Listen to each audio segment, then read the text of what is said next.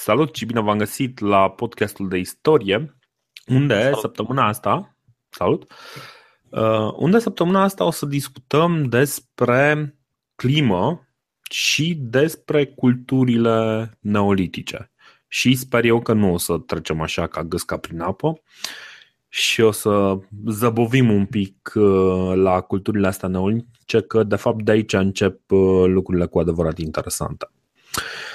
Prima oară, și cred că uh, cu asta promisesem că vom continua uh, săptămâna asta, prima oară aș vrea să fac uh, un pic așa un, o vedere din avion a ce s-a, ce s-a întâmplat din punct de vedere climateric prin neolitic în Europa. Pentru că până acum am discutat în general despre, despre agricultură, despre faptul că uh, în uh, semiluna fertilă sau în cornul abundenței, cum am aflat că îi mai zice, în, uh, în această zonă se dezvoltă diverse, diverse procedee agriculturale pentru că este mai simplu, dar pe undeva prin, anul, prin anii 7000 înaintea erei noastre, apar primii fermieri pe undeva prin uh, Creta și în Grecia, deci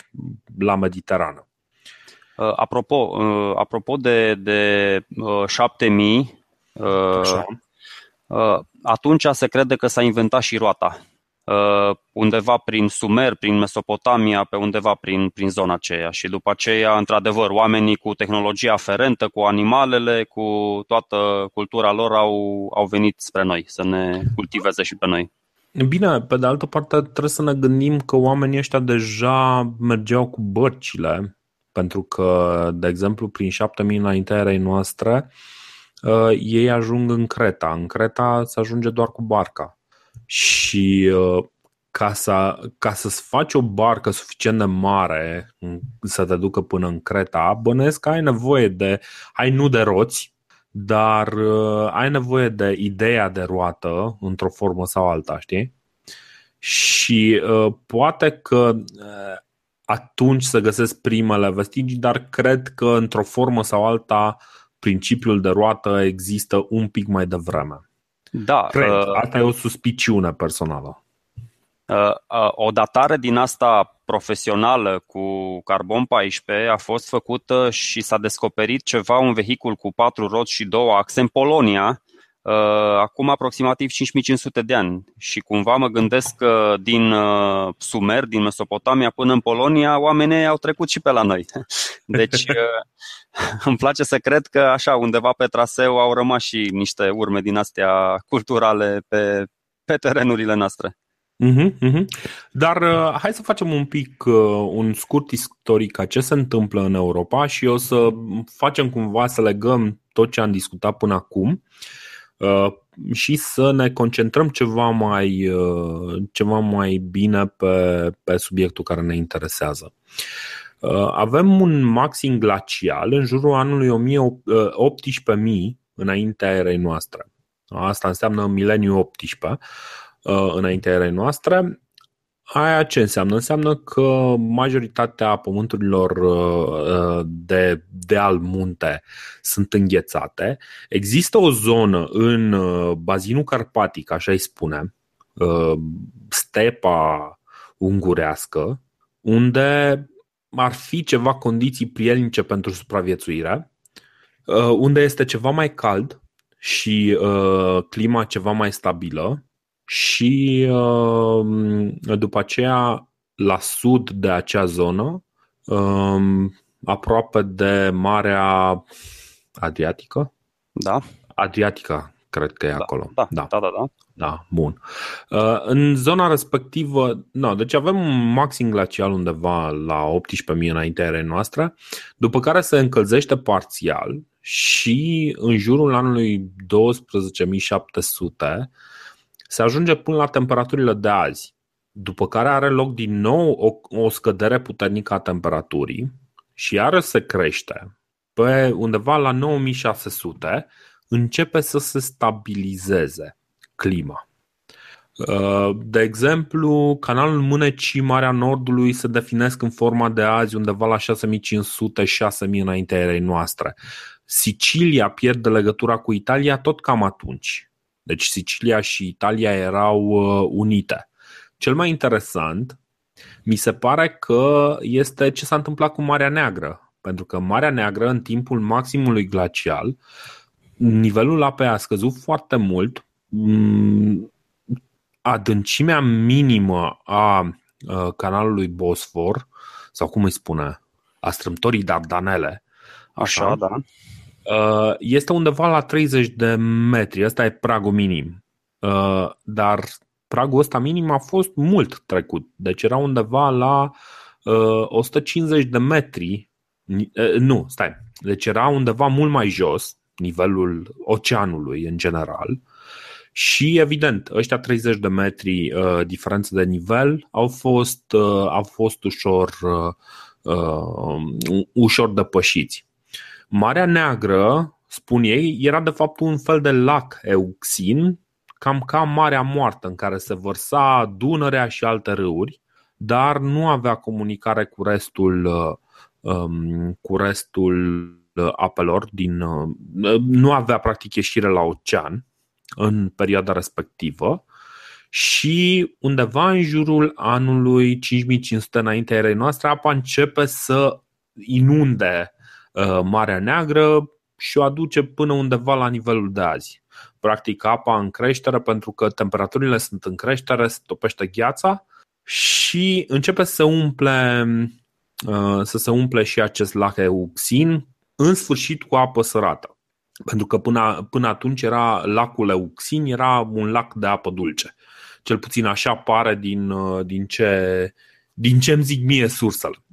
Și apropo, apropo de surse, cred că ar trebui să facem la sfârșitul episod, uh, episodelor de preistorie, o să facem un episod în care o să vorbim, cum am spus, și de bâlbe și de uh, greșeli, dar și de sursele pe care le-am folosit și să vi le recomandăm ca să citiți mai departe. Da, da, de acord, de acord. Da. Deci tu îmi spui, tu îmi spui așa acum uh, că inițial datorită hmm, modificărilor climaterice, da, glaciațiune, topire, glaciațiune, topire, uh, nivelul Mării Negre, lacul Euxin, a variat mm-hmm. destul de consistent. Inițial uh. era un, un, un lac dulce, da, adică Marea Marmara, acum să înțeleg că era cum era uh, Beringia, adică nu, nu era apă acolo sau era apă probabil, foarte Adică probabil era apă foarte puțină, um, probabil nivelul, uh, nivelul Mării Mediterane era mai scăzut. De asta e posibil, de exemplu, ca multe vestigii din acea perioadă până undeva la 5500-6000 uh, înaintea noastre să fie undeva sub nivelul mării. Nu este exclus, nu e o chestie uh, de necrezut. Încă nu avem informații din astea, dar... Uh... Nu, nu avem. Aici e o speculație, dar uh, informația asta cu Marea Neagră, care undeva la 5500 înaintea erei noastre începe să fie inundată, pare cât de cât verificată. Ok, ok, am okay. înțeles, da, da. Uh, chiar, chiar citisem la un moment dat niște băieți speculau că ha, ăsta a fost potopul, numai că, spre dezamăgirea lor, cel mai probabil umplerea Mării Negre nu s-a făcut uh, prin ruperea unor zăgazuri, ci pur și simplu uh, s-a, s-a umplut lent, practic a început să reverse uh, Marea Mar- în Marea Marmara, în ceea ce e acum Marea Marmara și din Marmara să, uh, să se scurgă încet încet până când s-a umplut uh, Uh, zona asta care e Marea Neagră. Asta nu înseamnă că uh, populațiile mezolitice, uh, care cel mai probabil stăteau pe lângă malurile Mării Negre, nu sunt afectate. Și acolo este un, un mare dubiu și asta e o chestie pe care tu mi-ai spus-o și așa că o să te las un pic să vorbești mai mult despre ea. Dar uh, există practic și o teorie prin care Marea Neagră ba, uh, ba a urcat cu vreo 5 metri și a acoperit uh, mult mai mult din câmpiile joase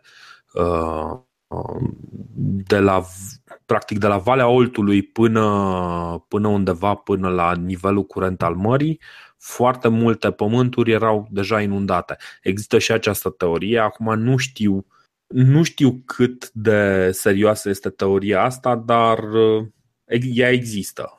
Da, spune tu. Uh, bun, da, în primul rând, eu vreau să-mi sistematizez uh, intervalele istorice despre care vorbim acum. Am răsfoit o variantă online a cărții Old Europe, scrisă de o arheologă foarte cunoscută, doamna, domnișoara Maria Gimbutas sau Gimbutas sau nu știu cum se numește, care prezenta, apropo de culturi, toate culturile neolitice din sud-estul Europei. Uh-huh. Culturile localizate, reține, în, în jurul fluviului Dunărea, da, începând da, din Germania până la vărsarea în mare. Și ea uh, a spus atunci, adică a făcut, uh, a cronologizat puțin perioada asta și uh, a fost acceptată periodizarea ei astfel. În sud-estul Europei, neoliticul ăsta este între anii 7000 și 3000 înaintea erei noastre, uh-huh. iar în nord-vestul Europei, este undeva între 4500 și 1700 înaintea erei noastre. Deci, eu nu știu, păi da, da. Puțină, puțină mândrie, la asta voiam să ajung, adică eram și noi puțin înaintea vestului atunci. Păi da, practic este fenomenul ăla de care vorbeam și anume că revoluția te, revoluția tehnologică, revoluția neolitică se transmite cu o viteză un de da. un kilometru pe an. Ceea exact. ce cam, uh, cam iese la suma care ne interesa. Deci, într-un mod uh, irefutabil, a ajuns mai întâi pe la noi, adică prin sud-estul Europei, după care a ajuns și la, uh, na, la cei mai civilizați acum, deci în nord-vestul Europei. Ei bine, undeva în intervalul ăsta, 7000 înaintea erei noastre, 3000 înaintea erei noastre, uh, sunt Adică este o lipsă de descoperiri arheologice. Până, uh, până la 4500 înaintea erei noastre, când ne vei povesti tu foarte frumos, apare cultura Hamangia pe aceste tărâmuri, uh, se sugerează cumva că Dunărea ar fi fost într-o fază din asta transgresivă, așa se numește, când era cu vreo, uh, cu vreo 5 metri mai înaltă și Dunărea și Marea Neagră cumva, adică Marea Neagră era un pic mai înaltă decât este acum și Dunărea s-ar fi vărsat în dreptul Oltului sau ceva de genul ăsta. La fel, Siretul se vărsa mult mai uh, aproape și se vărsa direct în uh, Marea Neagră, nu în Dunăre. Se pune filosofia asta, varianta asta se pune uh, pe seama faptului că nu s-au descoperit uh, vestigii arheologice până uh, în anul 4500 înaintea erei noastre. Nu este o chestie foarte sigură, este doar un scenariu, așa că luați-l cu rezervele de rigoare. Bine, aici cu, cu scenariul ăsta e, e un pic mai uh, complicat pentru că cultura Hamangia, de exemplu, începe undeva la 5250-5200 înaintea erei noastre. Iarăși, aici, aici eu am găsit o mare problemă. În absolut toate documentele pe care le-am citit, toate cărțile, fiecare vine cu propria cronologie, fiecare vine cu o împărțire un pic diferită, fiecare vine cu propriile teorii și încearcă să, uh, să pună lucrurile într-o logică uh, într-o logică aproximativă. Mai afli că unele vestigii nu au fost uh, corect datate sau au fost datate după ureche. Corect, de corect. exemplu, sunt, sunt unele vestigii care au fost datate ceva de genul. Nu putem data cu carbon 14 pentru că no, un, uh, un obiect de metal nu poate fi datat cu carbon 14 că nu prea are carbon, adică are exact, ceva carbon, exact. dar nu, da. nu prea are mult. Nu, da, gândește-te ce s-ar și... întâmpla dacă peste 20 de ani am descoperit chestiile alea, adică am descoperit exact în perioada în care spun ăștia că era Dunărea mai înalt, am descoperit acolo niște chestii. Îți dai seama Bine. că ar trebui să ne regândim toată filozofia, toată interpretarea. Deci, ce, ce simt eu este că uh, în neoliticul uh, european e o poveste foarte mișto de spus, numai că încă sunt orgolii naționale care nu prea uh, ne lasă să, să comunicăm pe tema asta și o să vedem, o să vedem treaba asta un pic mai încolo. Iarăși, deci cumva, dacă te uiți pe unele, pe unele clasificări, Hamangia începe undeva la 5200 și cam, cam așa cam așa se întâmplă de fapt că sunt, sunt vestigii prin, prin perioada respectivă, dar ce se întâmplă înainte de cei 5200 iarăși, greu de căutat, greu de găsit, făcut uh, referințele astea și uh, documentația poate fi înșelătoare. Fiecare, practic, are un interes să spună istoria națională. Că aici cred că este o mare problemă. Fiecare vine și vrea să impună istoria națională și să vedem treaba asta, să vedem mai încolo. Dar hai să, hai, hai să încercăm cumva să, uh, să ne oprim doar la fapte, practic chestia asta cu transgresiunea Mării Negre nu știu sigur, e posibil, am, am enunțat-o pentru că uh, ar putea să fie o explicație, e o explicație posibilă, dar nu înseamnă neapărat că lucrurile s-au întâmplat așa, la fel. Uh, nu, e, nu sunt 100% sigur, nu pot să pun mâna în foc că la 5500 a început să se inunde și nu s-a inundat uh, deodată tot arealul Mării Negre ca să dea, uh, cum îi spune, potopul biblic. Știi? Pentru că, de, de exemplu, cu, cu inundarea Mării Negre, e această teorie care e foarte mișto, care de România Pământ Sfânt și um, asta, potopul biblic are loc în zona inundată de, de către apele Mediteranei care intră în, uh, intră în uh, lacul Euxin. Ceea ce nu pare foarte credibil. Nu pare foarte credibil pentru că um, acolo vorbim de o inundare uh, bruscă și genul ăla de inundare bruscă nu prea are cum să aibă loc, uh, loc acolo. Poate fi interpretat la nivel simbolic, de ce nu? Uh, și apar o groază de povești cu un uh, potop de dimensiuni biblice, dar poate că trebuie să-l plasăm în altă parte. Bun, apropo de interpretarea asta a ta puțin naționalistă, uh, suntem avantajați pentru că în, în, în stadiul ăsta de evoluție a societății omenești, noi nu, noi nu discutăm despre granițe fixe. Fenomenele uh, care au avut loc în timpurile astea preistorice, neolitice, se petreceau la scară continentală sau, mă rog, la, în, în cel mai rău caz, la scară regională. Vom vedea și cum sunt culturile, că nu sunt, uh, nu știu, uh, între două granițe din astea fixe. Nu, ele sunt pe o perioadă, adică sunt într-un areal geografic mult mai extins. Și atunci nu văd de ce nu știu, națiunile de astăzi nu ar face eforturi comune să ajungă până la urmă la concluzia că, nu știu, bă, uite, ungurii și românii de acum șapte mii de ani pictau foarte frumos împreună pe vremea aia. Na.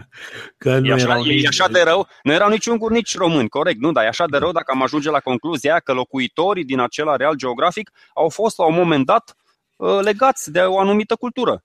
Cred, cred că după, după căderea blocului comunist și după uh, dispariția unor poli de cultură naționalistă, uh, au, uh, au început oamenii să lucreze mai mult împreună. Uh, sunt niște reinterpretări, niște rediscutări uh, făcute undeva după, după căderea blocului comunist. Uh, sunt și niște descoperiri. Au trecut 27 de ani, arheologii nu au stat degeaba au mai descoperit uh, aici colo câte o chestie prin 2000 până la urmă nu, avem și un, uh, un dinozaur uh, autohton, deci de ce nu am avea mai multe descoperiri de genul ăsta? Mai ales că în sfârșit am început și noi să facem autostrăzi și de obicei multe din siturile astea sunt descoperite în momentul în care se fac lucrări de infrastructură. Dar despre chestia asta o să vorbim iarăși un pic mai încolo. Ce, ce, este, ce este cert? Uh, mie mi s-a părut foarte interesantă dinamica asta că undeva de pe la 9600 începe să stabilizeze climatul și uh, forma, uh, forma curentă a continentului uh, începe să prind, deci continentul începe să prindă forma curentă pe care o are uh, undeva pe la nu știu, 5500, 5000, știi? Cam așa ceva. Și noi suntem într-o perioadă destul de stabilă uh, geologic, din câte, din câte înțeleg eu. Mai sunt zone care mai cresc, mai sunt zone care mai scad, și o să vorbim, de exemplu, la un moment dat despre Dunărea care a adus insula lui Ahile în interiorul României. Dar, dar, hai să, să ne întoarcem la ce, ce discutam. Noi, practic, vrem în momentul ăsta să părăsim uh, populațiile mezolitice și să vorbim despre oamenii ăștia fascinanți, primii fermieri.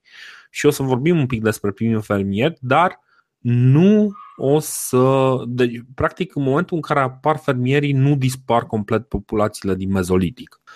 În niciun uh, caz. În, în niciun caz. Din contră, ce se întâmplă este că populațiile din mezolitic și pe populațiile astea, am mai spus-o, populațiile uh, de fermieri, au cumva zone de interes diferite. Zonele uh, cumva luate de către oamenii mezolitici, să zic așa, uh, sunt, uh, sunt mai uh, populate, sunt mai mulți. Dar fermierii sunt mult mai stabili.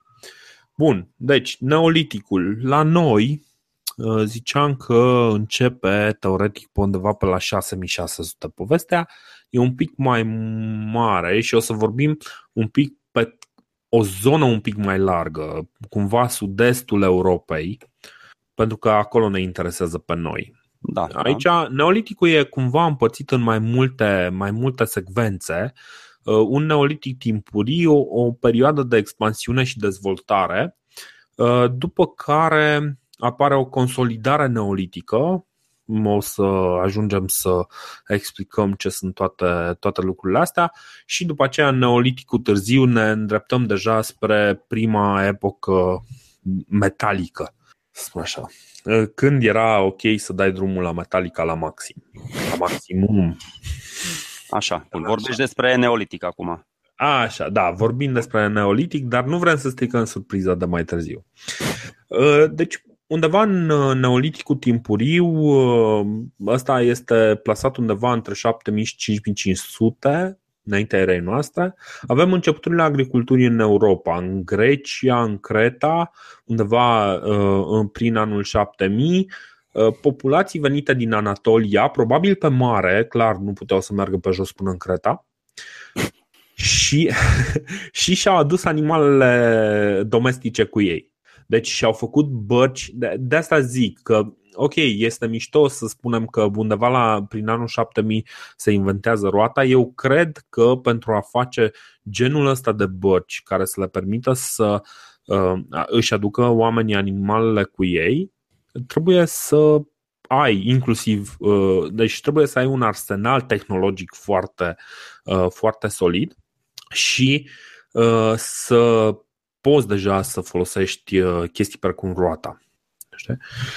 Uh, fermierii ăștia se adaptează așa uh, încet, încet, cam în vreo mie de ani și se răspândesc pe câmpiile fertile, evitând alt gen, alt gen de mediu. Deci stau pe lângă ape, prin câmpiile fertile, cele cu lăsuri, care sunt foarte ușor de cultivat Asta se întâmplă la început. Și uh, vorbim, am spus și ceea ce o cultură, cumva se formează o cultură care se întâlnește pe mai multe zone. Starcevo, Cărăș, Criș, care Cărăș este Crișul pe ungurește, și uh, Carnovo. Uh, Caranovo, așa.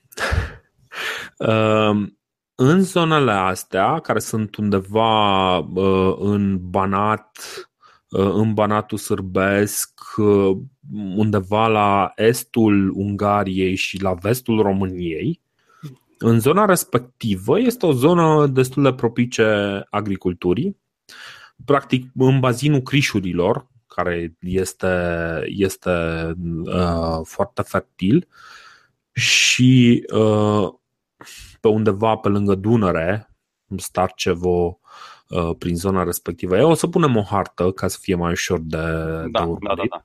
Uh, și deja avem chestia asta că apare, de exemplu, de două ori Cărăș și Criș. Și treaba asta e un pic amuzantă uh, și aici vreau să Uh, să vă, de, de fapt nu, n-are sens. Hai, hai să, să vorbim un pic de neoliticul timpuriu și după aceea intrăm în chestii specifice. Bun, ce se întâmplă în neoliticul ăsta timpuriu? Com- comunitățile astea care vin uh, prima oară în Grecia, în Creta și după aceea se duc uh, în zona respectivă, în Starcevo Criș. Uh, Uh, sunt comunități de 10-20 de case de pământ pe o structură, uh, cumva pe o structură din stâlp de lemn, dar nu foarte solizi. Uh, cel mai probabil sunt case care acomodează familii, așa numite familii nucleare, adică o singură familie. Case cu o singură încăpere, cu o vatră, cu un cuptor de lut, o tocilă, care sunt uh, practic o bucată de cremene pe care poți să-ți ascuți uh, cuțitul de, de piatră sau poți să-ți ascuți un topor de piatră și așa mai departe. Uh, și uh, din loc în loc unele comunități care se stabilizează, care sunt, mai, care sunt stabile și pe, se întimpă mai mult timp, cresc mai mult până undeva la 60 de case Uh, la început, ocuparea caselor era de scurtă durată, dar după un timp așezările devin permanente. Chestia asta nu am înțeles-o foarte clar. Nu știu dacă nu cumva era ceva de genul, băi, o vreme ăștia au avut uh, locuințe de Uh, locuințe de vară în zona respectivă. Zice, băi, am, uh, am o zonă, am o vilă la Starcevo sau pe, pe Criș undeva am o vilă mișto. Și se duceau pe acolo sau nu? N-ar fi exclus. N-ar fi exclus pentru că totuși zona asta în perioada 7500 e ceva mai rece. Tocmai, tocmai. S-ar putea să aibă așa o migrație din asta sezonieră. Ce, ce este important uh, legat de ei este că ei comunică pe uh, traseele râurilor. Da. Practic ei, ei se deplasează pe, lângă, pe lângă râuri. Chestie foarte interesantă este că uh, rețeaua de transport și de, uh, de interacțiuni economice ale, uh, ale neoliticului este o rețea cumva complementară cu rețeaua uh, comunităților mobile mezolitice. Și o să vedem mai încolo că chestia asta e foarte importantă pentru a transmite, de fapt, revoluția neolitică mai departe și mai repede.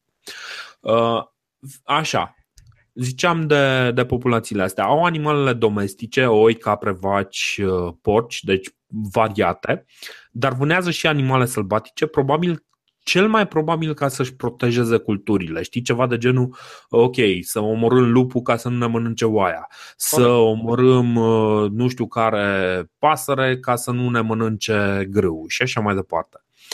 Uh, fiecare familie, cel puțin din câte, din câte mm, arată oamenii ăștia pe aici.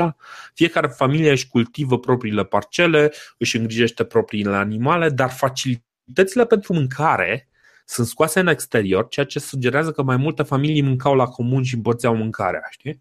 Deci, practic, seamănă din ce în ce mai mult. E un feeling de ăsta de vacanță de vară, unde toată lumea la comun se strânge și are un mare chef și face treaba să fie bine, dar nu a fost, probabil că nu a fost, pentru că vorbim totuși de o economie de subzistență, oamenii produc cât să, cât să supraviețuiască. Că de fapt despre asta e vorba. Așa. Apar și schimburi între, între diversele situri arheologice și cum își dau ăștia seama. De exemplu, se găsesc scoici de moluște, spondilus, uh, care sunt specifice Mării Egee, adânc în Grecia și în zone din Balcani, știi? care sunt undeva la 100-200 de kilometri.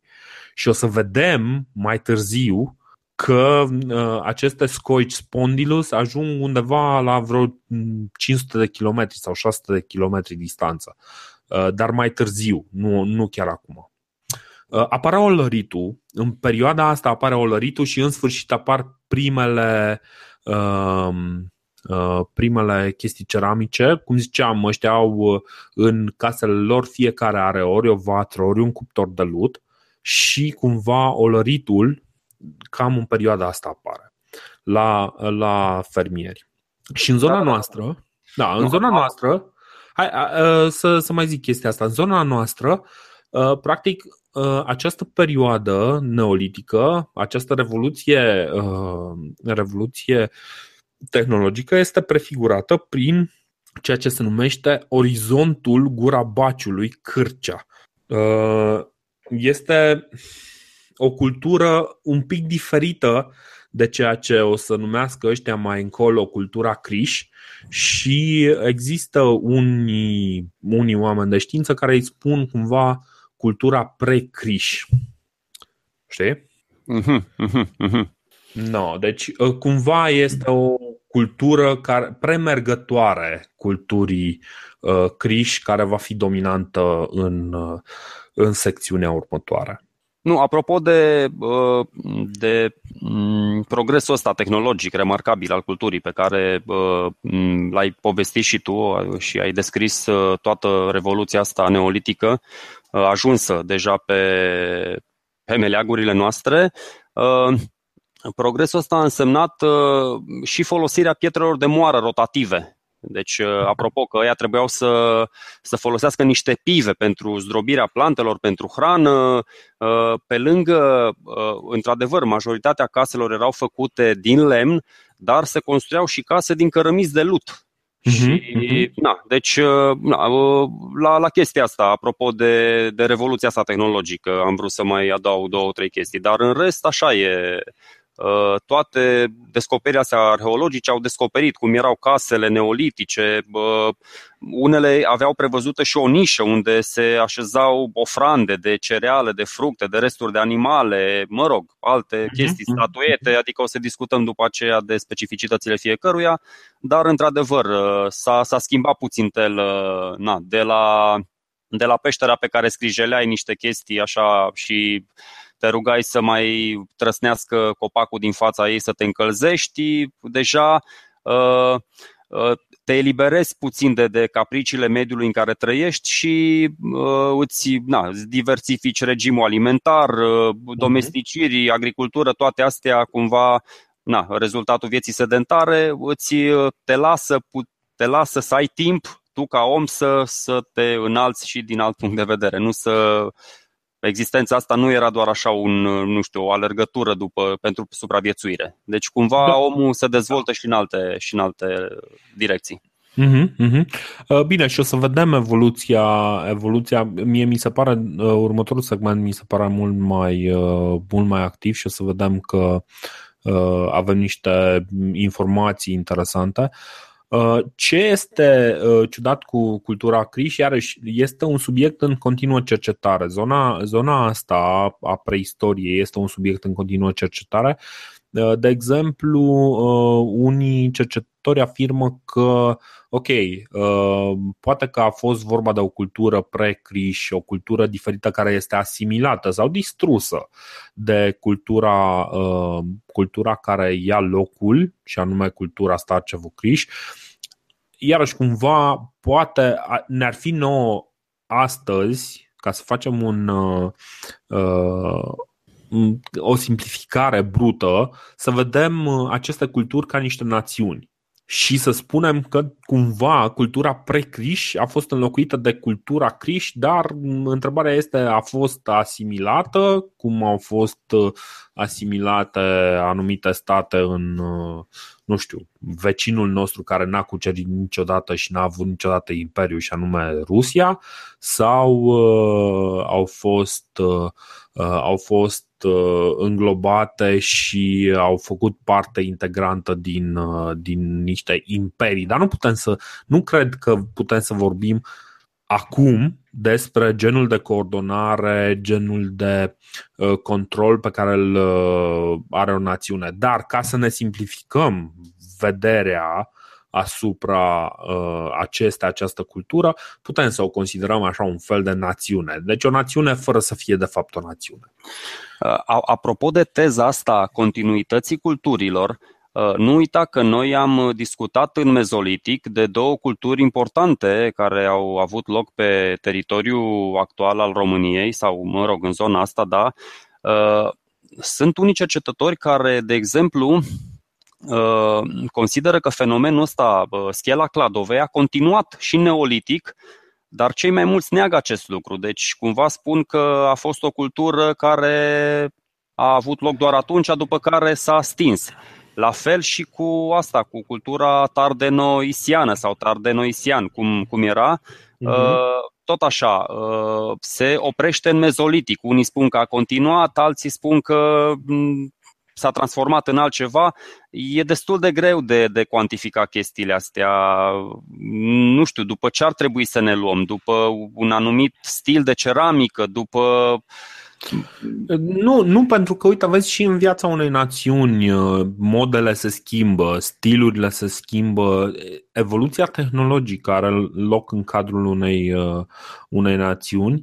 Nu poți să spui, de exemplu, că România de la 1970 a fost, uh, a fost complet eradicată și noi în anul 2017 suntem o cu totul altă națiune pentru că avem telefoane mobile, știi? Nu, nu poți să spui așa ceva, doar e o evoluție tehnologică, sunt alți oameni, tehnologiile pot fi adoptate și o să vedem că treaba asta se întâmplă cu uh, populațiile, uh, populațiile mezolitice care o să folosească, dar o să vină chestia asta în uh, poveste ceva mai încolo.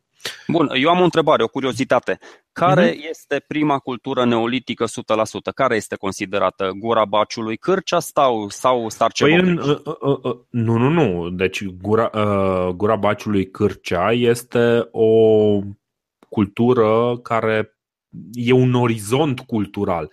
Este uh, din, din interpretarea mea este e clar pred, predatează Starcevu Criș Bun, și uh, cumva se întrevăd acolo genul de dinamică pe, pe care o să le vedem mai des în cultura Starcevu-Criș. Dar despre asta o să vorbim data viitoare, că deocamdată nu vrem să facem un, încă un episod de la bloc de 50 de minute ca la, ca la mezolitic. Întrerupem aici și ne auzim uh, săptămâna viitoare, când săptămâna viitoare o să discutăm despre primul prima formă de scris, unii spun din lume și cu asta am zis tot. Salut! Salutare!